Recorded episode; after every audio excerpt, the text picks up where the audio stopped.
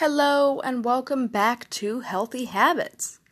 Today, we're actually going to be finishing up our type 1 diabetes mini series, I guess.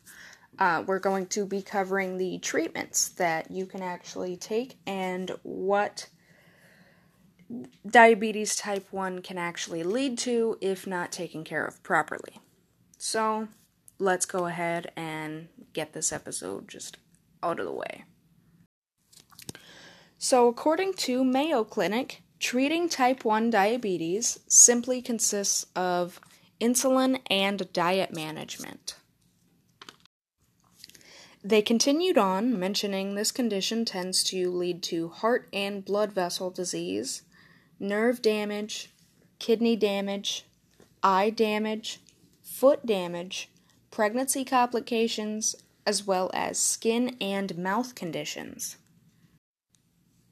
The National Institute of Health says treating this condition requires one or more insulin treatments, as different ways have varying rates of action and duration.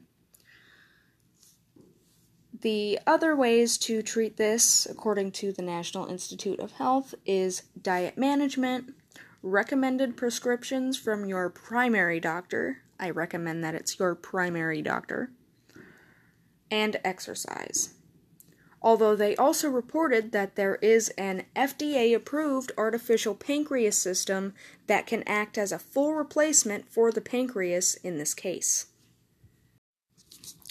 They moved on to warn that those with this condition are at a higher risk for d- things like heart disease, stroke, kidney disease, eye issues, dental diseases, nerve damage, foot troubles, depression, and sleep apnea. Medline Plus seldom provided solutions for the condition. However, they forewarn type 1 diabetes patients are at a high risk for issues with the heart, eyes, kidneys, nerves, gums, and teeth.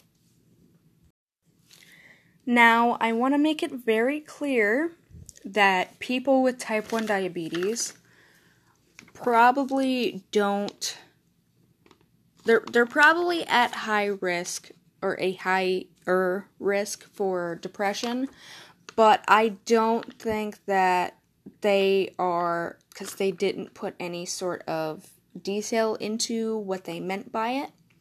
So I'm guessing that they mean depressive spikes. Although, as somebody who's not really able to test that with people, majority of the people that I've met with diabetes have type 2. So, with that, I guess I should probably just end my two cents here. So, I want to thank you guys for listening to the Healthy Habits podcast. I really appreciate it. But more importantly, I hope that you guys were able to learn a little bit of something. I hope that this helped some of you who may have type 1 diabetes. I hope that you guys enjoyed it if you didn't, at the very least, learn something. And I hope that you guys are staying safe, happy, and healthy. Bye bye.